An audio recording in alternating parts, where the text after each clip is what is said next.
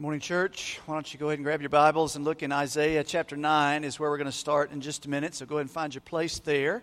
And uh, I want to say to you, Merry Christmas. The season is here. I hope you're ready. Uh, a lot of signs around us that the Christmas season is upon us. All the lights and the music and shopping is full bore, and uh, fist fights are breaking out at Walmart. You know, all those things that remind us that Christmas is here.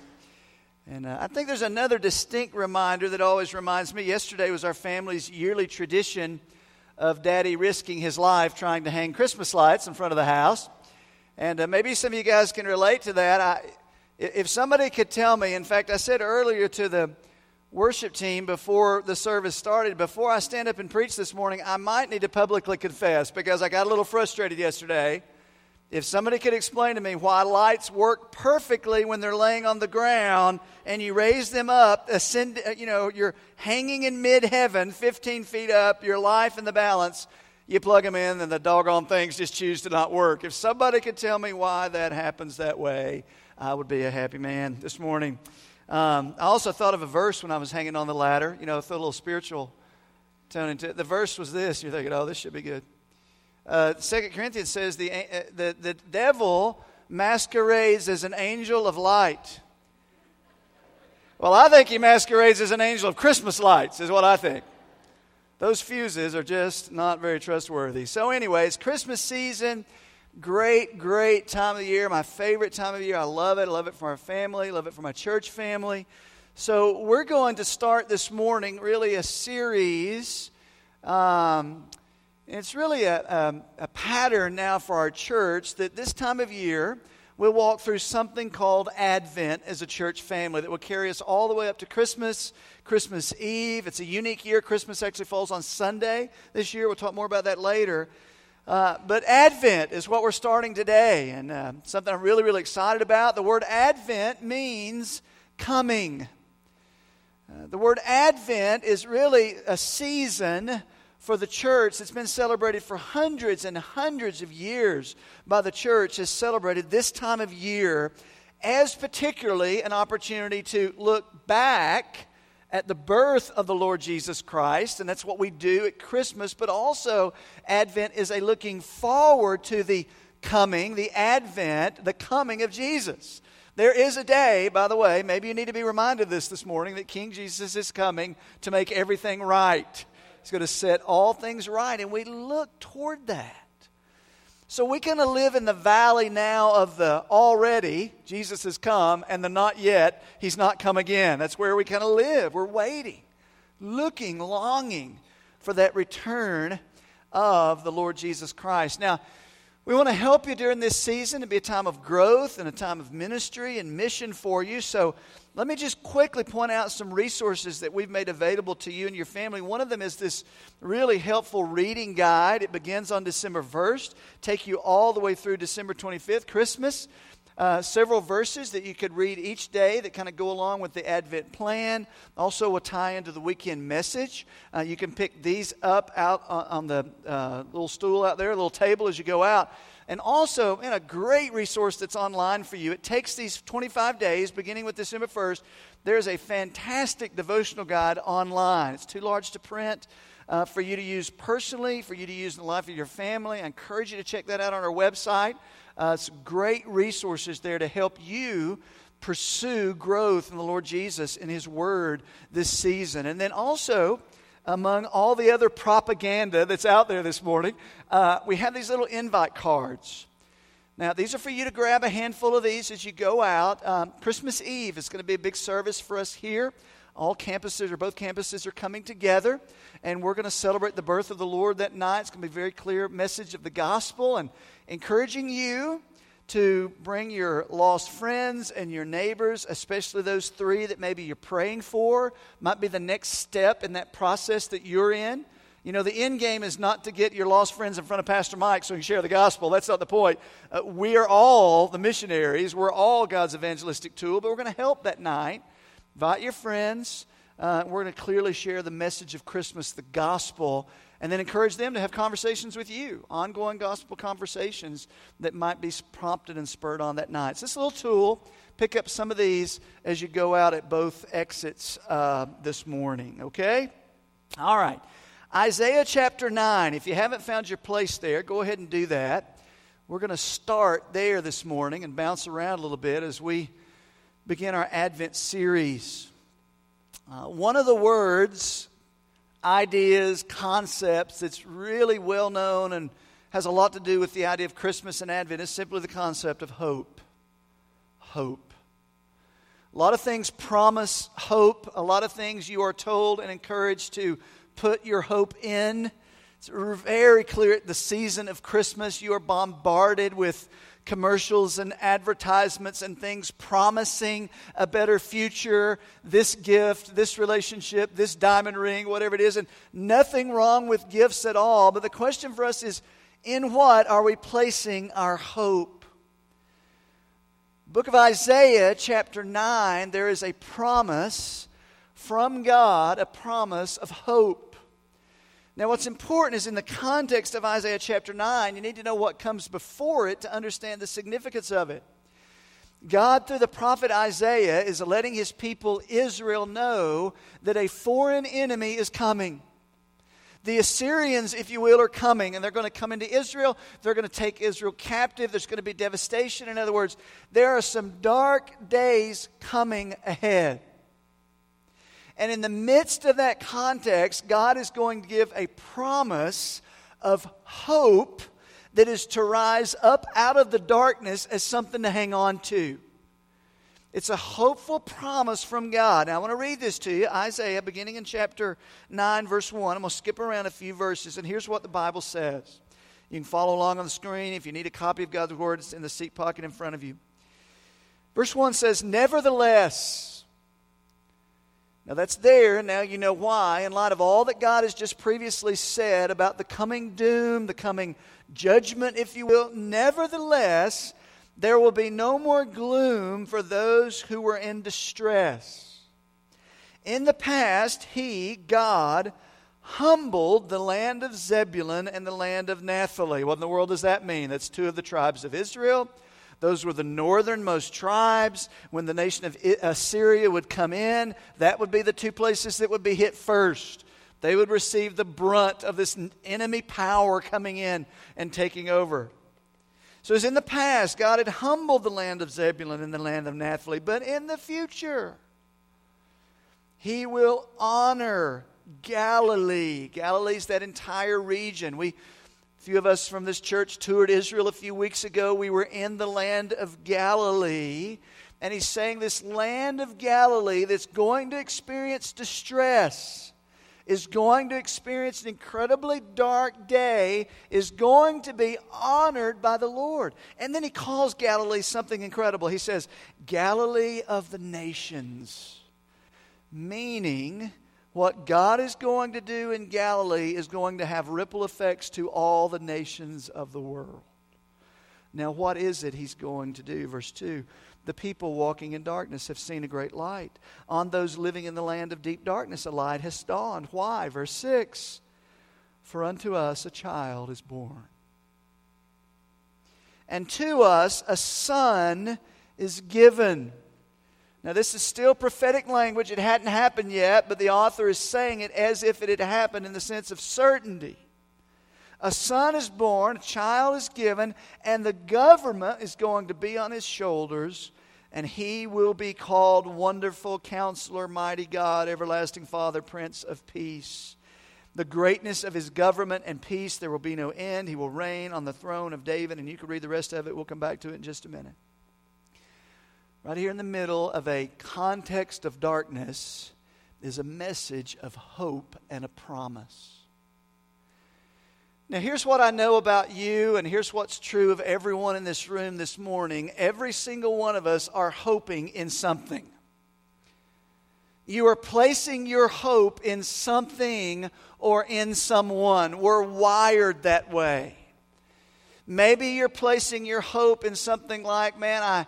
you would say this, I hope it's going to be good weather, or I hope my team is going to win the Super Bowl, or maybe something like this. You're placing hope in what the season of Christmas is going to bring. Maybe you're hoping for some reconciliation of relationships. Maybe you're hoping this, just that the family is gathered. Maybe you're hoping some family members will leave. I don't know, whatever the case is. Maybe you're hoping in that right relationship or that new relationship. Maybe you're hoping in that job, or maybe that gift that you've been pro- or that you've been longing for. And here's what we think. Here's what we do. Whatever we're placing our hope in, we're believing and trusting that it's going to bring about a better future, and things are going to get better. And here's what we're here's what we're trusting. Whatever we're hoping in, we're hoping and thinking and believing, I'm going to have some satisfaction finally. My soul will be less agitated. I will be less uh, hindered. I'll be less constrained. I'll be less worried. I'll be less anxious. I'll be less all. You fill in the blank. And there's something or someone right now you're putting your hope in. Here's the reality. If you miss everything else this morning, I hope you get this out of the Advent series. Ready? Most often in this life, we place hope in temporary things. Now, temporary things are not wrong in and of themselves. I love Christmas gifts. In fact, buy me a Christmas gift. I have a Christmas list on Amazon dot com. You go check it out. Nothing wrong with Christmas gifts. Here's the idea, though. Watch. Temporary things will only satisfy, watch this, temporarily.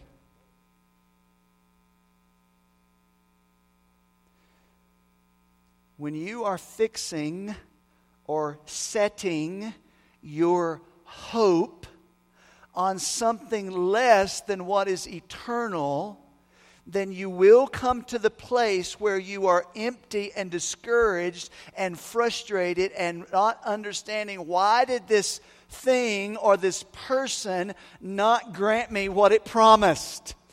Temporary things can only satisfy temporarily. You are created and wired in the very image of God. And according to Ecclesiastes chapter three, verse eleven, God has planted eternity in your heart. And ultimately, we enjoy temporal things. We have temporal things by the good graces of God, but our soul is ultimately longing for what is eternally of value and meaning. And we continue to long for that. Put it this way, we are hardwired to long for deeper satisfaction than temporary things can ever give. There is a phenomenon, psychologists will tell you, it's something called the post-Christmas blues. And the post-Christmas blues come from, well, we got the gift, the family was gathered, I had all those things that were promised to bring me this soul satisfaction, and now they're all gone, or I, ha- I even maybe I even have this gift I wanted. Why am I still so agitated? Or why is my soul not satisfied like that diamond commercial said I would be? God has hard, hardwired you and me for eternity, and only those things of ultimate meaning and value will satisfy our souls eternally. Now, the good news is for us as the people of God, the Bible alone holds out the message of where we find eternal hope for hearts longing for something more. Here's what Scripture tells us. Matthew twelve twenty-one. In His name, the name of Jesus, the nations, that's us, the nations of the world, will put their hope. First Timothy one one says it this way. We, we just studied this a few months ago.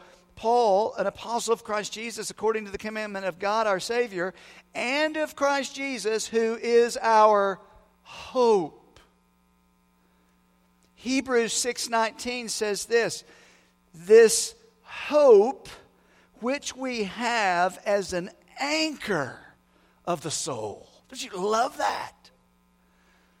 The scripture is telling us there is a way, there is hope that is so sure and so real and so eternal value. It is like an anchor. You know what an anchor is? An anchor keeps a boat from drifting. It keeps it steady.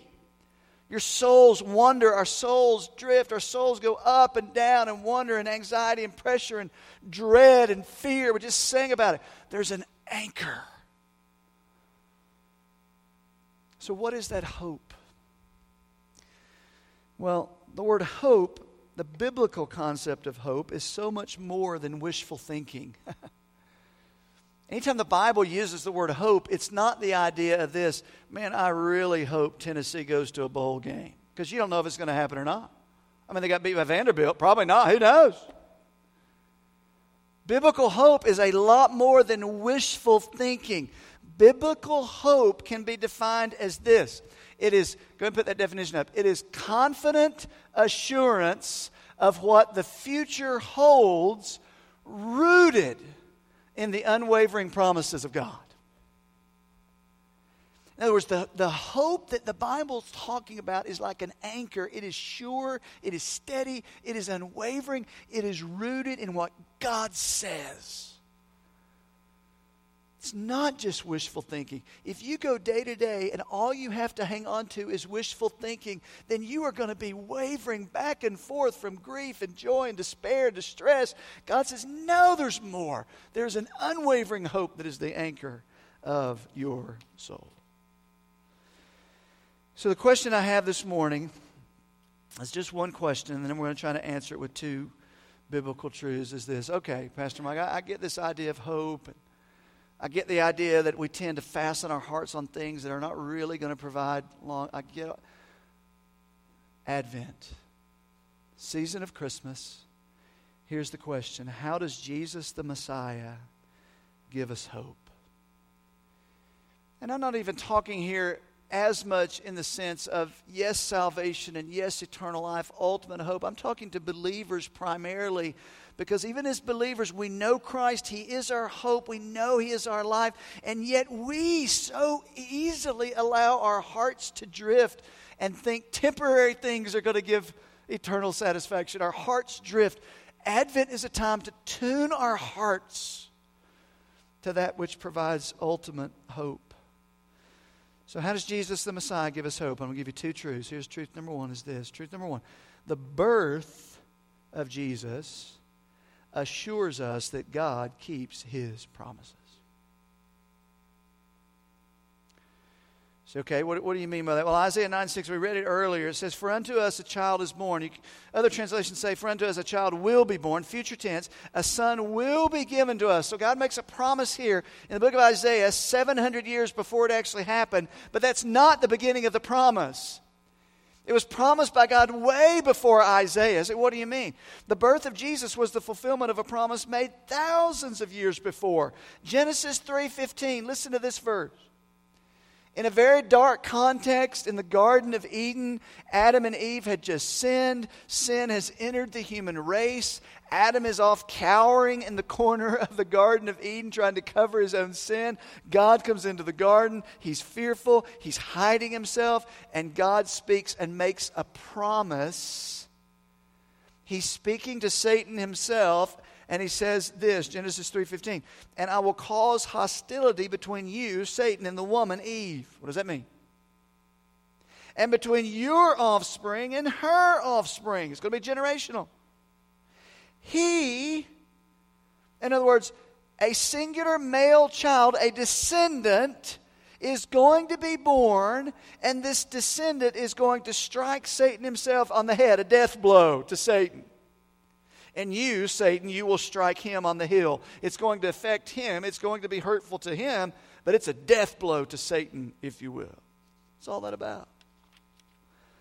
God's plan, the promise was given here in the midst of darkness. There was hope given, rooted in the promise of God. God's plan was centered around there would be a man. He would be God. He would enter the human race born of a woman. He would do battle with Satan. He would strike a blow against Satan, but it would not defeat him forever. He would crush Satan in his power. Thousands and thousands of years ago, God made a promise that a son, a child, was coming. Now, Give a little clarity to it. Isaiah seven fourteen of this promise says, "Therefore the Lord himself will give you a sign. Behold, a virgin will be with a child and bear a son, and she shall call his name Emmanuel." Emmanuel. Okay, so this promise is going to be supernatural. I don't know if you know it or not, but virgins don't give birth every day. It doesn't happen, right? But in this case, it's a supernatural promise by the power of God. And his name will be Emmanuel, which means God with us. God is going to step into humanity and take on flesh. God promised that. Then he even gives a little more clarity to the promise. Micah five two says, "But you, O Bethlehem, Ephrathah, you who are too little among the clans of Judah, for you shall come forth, or from you shall come forth one from me who will be ruler in Israel. His comings forth are from old and from everlasting." What does that mean? God in his, this is very encouraging for us. Listen, God in his promises, God in his plans is is faithful to the most minute detail, because he even says this child is coming. He will be God-man. He will be born of a virgin. And I'm even going to tell you the town he's going to be born in. It may not seem like it to you at times in your journey when you are hanging on to the promises and faithfulness of God. A verse like this should remind you, listen, God is absolutely faithful to you and his promises, rooted in his word to the very last detail. Say, "Well, I'll tell you what, Pastor Mike, twenty sixteen sure doesn't look like that to me. It's been a rough year. I'm not sure God will be faithful to his promises." You need the season of Advent, just like I need the season of Advent, to retune your soul, to be reminded without question. When you see the baby in the manger and we sing, "O Holy Night," it is the fulfillment of a promise of God to the very last detail. God keeps his promises to you, brothers and sisters. Advent is to remind us of that. Matthew chapter one. Let me, let me just quickly show you that. Flip over to Matthew so you can just see it really quick. We'll do this hurriedly. Matthew chapter one is a section of your Bible that probably you read over, or maybe you get to it and you say, "Well, I'm going to skip on to the next chapter," because it's the genealogies, right? Begat this, begat uh, these lines of who had this child. And you can, oh man, genealogies are fascinating because each one of these people has a story attached to them. Matthew chapter one is the genealogy of Jesus. It's the story and the fulfillment of the promise down to the actual parent and grandparent. It doesn't have all the uh, parts of the genealogy. It begins at verse two with Abraham. It goes all the way to the Messiah in verse sixteen. And what I want you to see is in this list of people, God's plan spans a thousands of years. It has kings and rulers. There were supernatural signs and wonders. It involves shepherds. It involves farmers. It involves some really messed up people. You say, "I know God keeps his promises. I get that, Pastor Mike. But sometimes it just seems like messed up people, me included, have, a, have the potential of messing up God's plan and messing up God's promises." Let me tell you something. In Matthew chapter one, there are, there are plenty of messed up people. That's the point. Abraham tried to come up with a plan better than God, and instead of trusting God for Isaac, the promised son, he went and had a, a date, if you will, and fooled around with his handmaid, Hagar, and tried to help God out. That was never God's plan. You say, did that thwart God's plan? No way whatsoever. What about Jacob? Jacob was an upstanding guy, right? Jacob was a deceiver who tricked his own brother to steal the birthright from his own brother. David, a man after God's own heart. Yeah, a man who committed adultery and then covered it up with murder. What about Solomon? He was the wisest man who ever lived. Solomon had hundreds of wives. Solomon became an idolater. What about Manasseh? Manasseh's got to be a godly man. Well, Manasseh was a man whose name is synonymous with evil. He was an idolater in his day. Now, God did great work through this. The point is, even the brokenness and failures of men and women cannot thwart God's plan. Because some of you are thinking, man, I'm hanging on to the promise of God that's rooted in Scripture. God hasn't come through on his promise yet. Maybe somebody got in the way that messed it up. You have in Matthew chapter one a plan over thousands of years that involved a lot of messed up people, and God fulfilled his promise to the most minute detail. Therefore, brothers and sisters, the time of Advent is to look back at the birth of Jesus and be reminded, as an anchor to your soul, I can place my hope in the promises of God, because God will absolutely keep His promises to His people. That should strengthen us. Advent is also looking forward. First truth is, okay, we can look at the birth and know that God keeps His promise. Truth number two is this, okay, the birth of Jesus gives us assurance in God's promises for the future. What does that mean? What do you mean by that? Well, back to Isaiah nine. You don't have to turn there. I'll just show you on the screen. But verse six, it said again, parts of this passage in Isaiah have been perfectly fulfilled, but there's a lot that's not fulfilled yet. Verse six, for unto us a child is born, unto us a son is given. Check, got that. Messiah has come, born.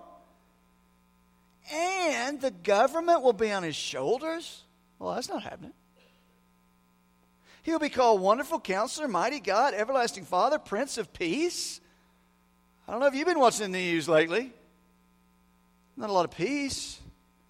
The greatness of His government and peace, there'll be no end. He will reign on David's throne and over His kingdom, establishing and upholding with justice and righteousness from that time on and forever and ever. In other words, this hadn't happened. This hasn't come to fulfillment. Watch. Not yet. Not yet. See, for you and me as children of God, we look back at the promises of God's fulfillment, and we live in the valley, if you will, of the not yet, looking and waiting for the day when King Jesus returns. And the same assurance that we have when we look back and we celebrate Christmas and we say, yeah, God keeps His promise, the exact same assurance is for us in the future as we trust God to, watch, keep His promises in the future. I'll give you an example. Romans eight eighteen. Paul writing, and he says, for I consider that the sufferings of this present time, we live in the not yet, all that we experience, all the highs and lows and all the challenges that the people of God experience, the sufferings of this present time are not worthy to be compared with the glory that is to be revealed to us. There is glory that awaits the people of God. Paul says in other places that mind has not conceived, eye has never seen, nor ear heard. All that God has for His people, all the glory that God has for His people that we wait for and we long for, and it is in those things that our soul will find eternal satisfaction. Temporary things satisfy temporarily. The blessings and favor and promises of God satisfy eternally. There is a day coming when King Jesus comes and all of that will be ours. But not yet. Not yet. Philippians three twenty says it this way. It says, our citizenship is in heaven now. Citizens of an eternal kingdom. Children of God, like we just sang about, from which we eagerly wait for a Savior. There's that longing, that tension we feel. We're waiting for something. We're wait, we're waiting for a person. The Lord Jesus Christ, verse twenty-one, who will transform the body of our humble state into conformity with the body of His glory by the exertion of the power that He has, even to subject all things to Himself. Listen, beloved, there's a day coming. We now walk by faith. We are now citizens of an eternal kingdom by faith. There is now there is a day coming when faith will become sight.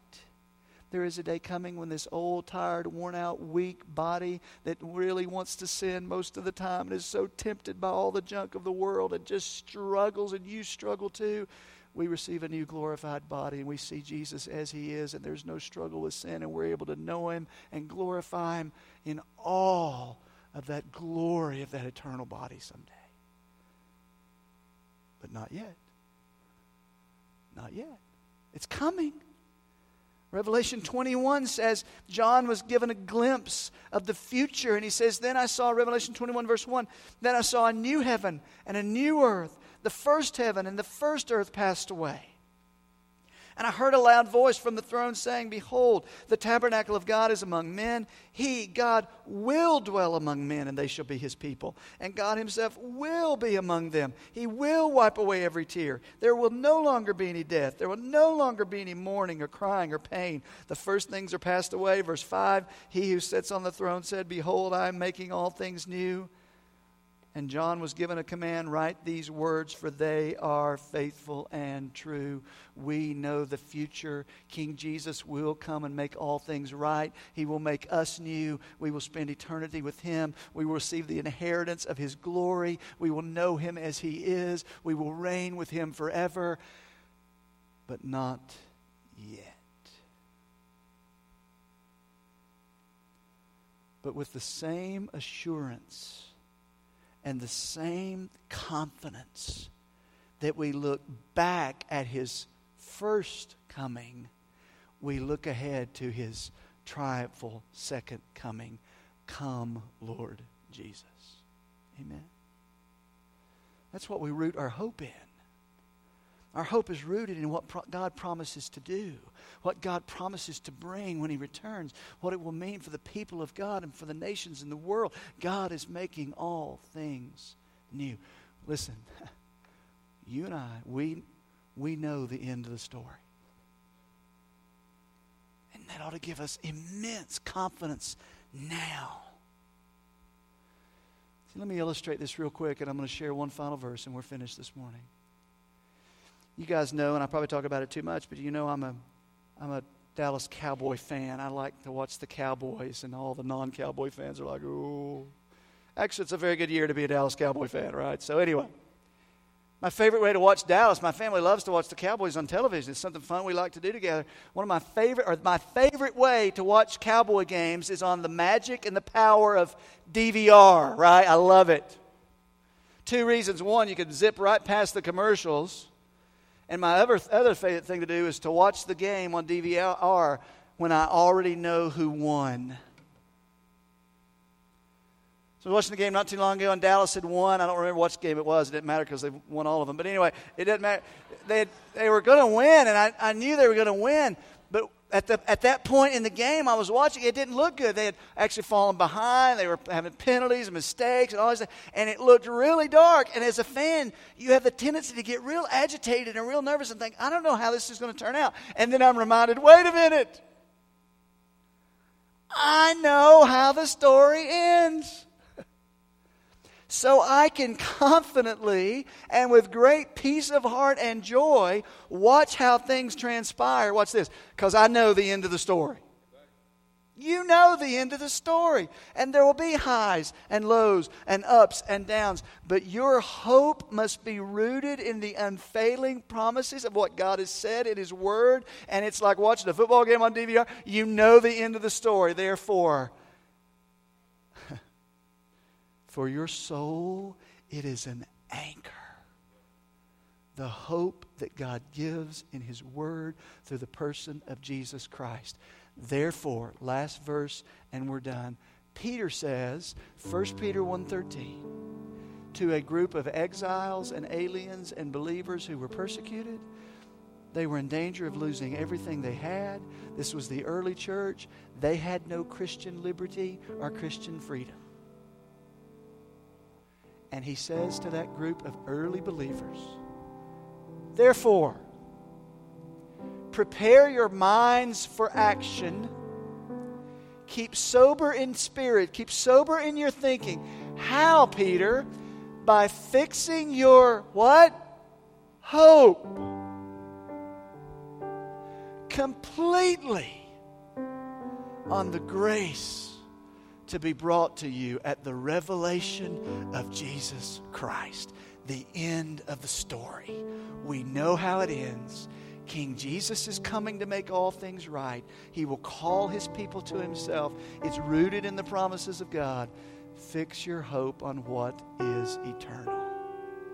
Amen? Would you bow your heads for just a moment? I'm going to pray for you. We're going to stand and sing a song of truth.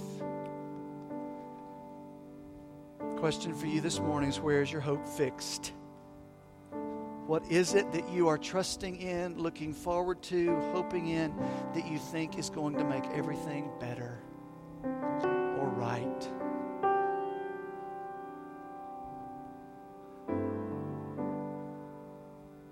Temporary things will always satisfy temporarily. Fix your hope completely on the grace to be brought to you when King Jesus returns. We are in the not yet. We wait, we long, we trust, and we walk with Him by faith in His Word. I want that for you. I pray that for each of you. King Jesus, thank you for your Word. Thank you that you have come. And thank you that you are coming again. And Lord, we fix our hope daily, moment by moment, in the reality that you are coming one day to make all things new. And for that we praise you. In the great name of Jesus we pray. Amen.